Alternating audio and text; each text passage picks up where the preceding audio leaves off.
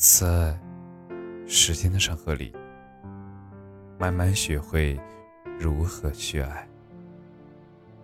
大家晚上好，我是深夜治愈师则是每晚一文伴你入眠。成长的过程中，做到这一点，真的太爽了。我记得在网上看见过一份调查报告说。如果一个人能够懂得合理的拒绝，就会减少百分之九十不必要的麻烦，更能够减少个人大量的时间和精力。其实，在成长的过程中，学会拒绝是一种很稀缺的能力。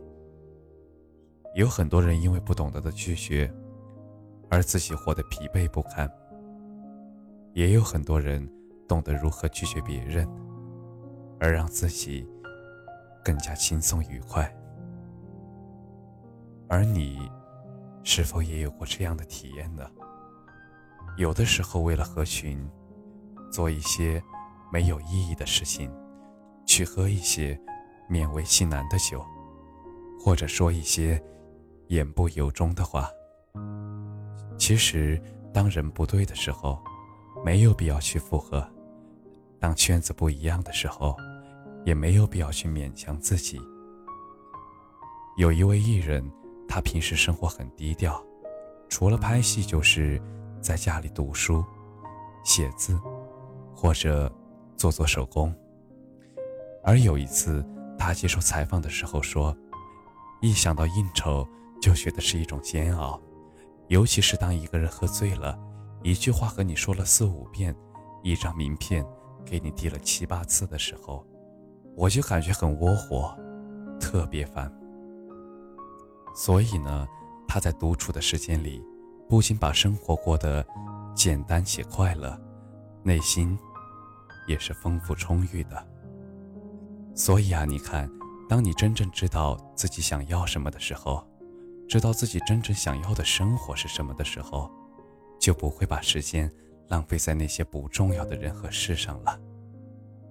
其实，如果三观不合，再怎么推杯换盏，再怎么称兄道弟，也不过是形同陌路罢了。很多时候，我们总是很不好意思去拒绝那些你不想加入的圈子，同时也不想拒绝那些不想认识的人，以及不想参加的社交当中。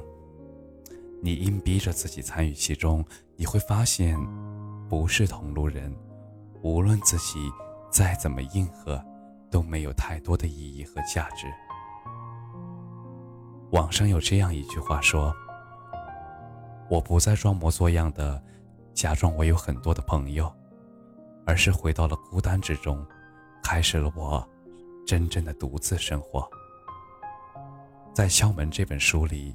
作家描写过这样一个场景：他在一座城市里搬过五次家，但是每一次都会有很多不速之客来拜访他，甚至频繁的打扰。这些人要么是找他给领导写副条，要么就是请他去什么堂会捧场，甚至还有有事儿没事儿就单纯的过来解闷的。这群人每次来的时候都是两手空空的，吸他的烟，喝他的茶，还耽误他工作，让他根本没有时间静下来写作。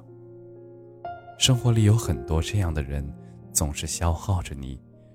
如果不学会如何拒绝别人，最终呢，会给自己带来无数的麻烦和困扰。所以啊，很多事情。要表明自己的态度和原则，别人也就很难有机会来无休止的消耗你了。白岩松说过这样一句话：“为什么别人越来越不把你当回事儿了？因为你太好说话了，什么事情一找你你就答应，什么东西一要你就给。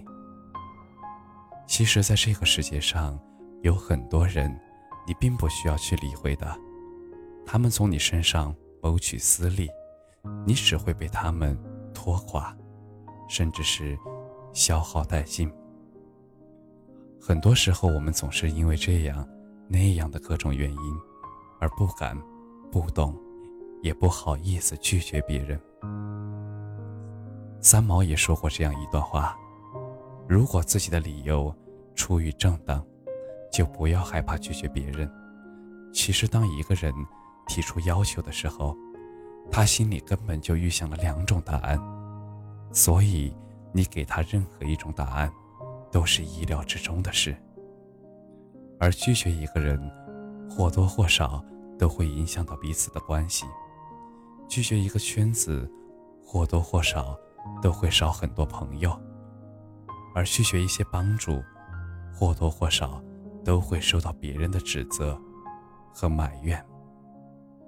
但是，当你知道你自己真正想要什么的时候，而当你知道自己真正在乎和珍惜的是什么，以及懂得付出给那些值得的人的时候，你也就能果断地做出选择和决定了。